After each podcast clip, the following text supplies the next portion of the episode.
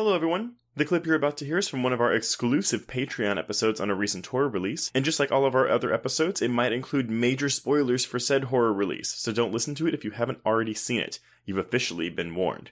And if you'd like to hear the full episode, just head on over to patreon.com slash horrorqueers and subscribe today.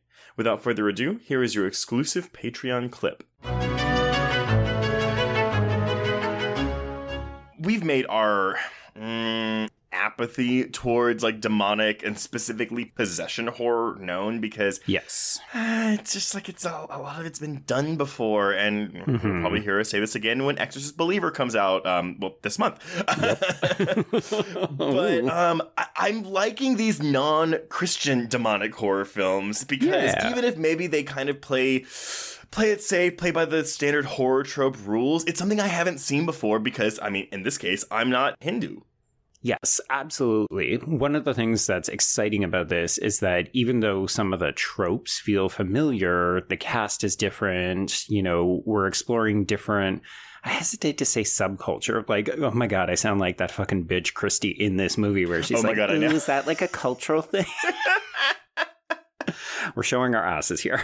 I know, I know, I know. Oh, you know what else? Um, I guess it's not really religious horror, but like this reminds me a lot of um Djinn, Mm. the movie from the guys that did uh The Boy Behind the Door. Right. Yeah. I mean, just things that feel a little bit different. Mm-hmm. Like, the reason that this was on my radar is because I thought it looked like an Indian version of my best friend's exorcism. That movie that we covered last year. Yeah. Mm, And we both were really underwhelmed by that. Not just because it leaned too heavily into the period aesthetic, but because it didn't feel like it had anything fresh or interesting to say. And with this film, you know, I went into it being like, okay, I don't really know much about this. I'm excited to learn a little bit. And I think that there's some really big possibilities in terms of what we could do with a. Is it Passage? Oh, so it's Pishosh. Um, I, I thought it was okay. Bishosh, but um, Me it is. too. It's a P. It's a P.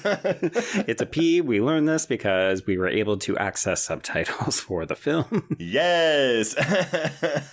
But I mean, I could see another film following this, right? Like, this doesn't feel like a complete storyline. This could be an exciting new creature. I quite like the creature design in it and also what we do and don't see. well, th- I, I, honestly, that's kind of why I'm so high on this film, and so maybe on a rewatch it won't be like as like impressive to me. But like I, the marketing isn't really emphasizing the creature in this film, and y'all. Mhm. I wouldn't call it a creature feature, but there is a lot more. Like, I was kind of worried walking into this, it was going to be, oh, like, you know, uh, she, there's a demon stalking here, but it's invisible, so everyone thinks she's Mhm. crazy, and blah, blah, blah, blah, blah. And it kind of starts like that, It but is this, a little bit. But this creature makes itself known pretty early on. And when we finally, Yes. like, the climax of this movie is a fucking banger. Hmm. Yeah, and there's a couple of really fucking dandy set pieces. Like, Yeah. I mean, this film only has one death, which I think is why I, it's coming in around a three, maybe a three and a half if I'm feeling generous. I Mhm. also recommend it.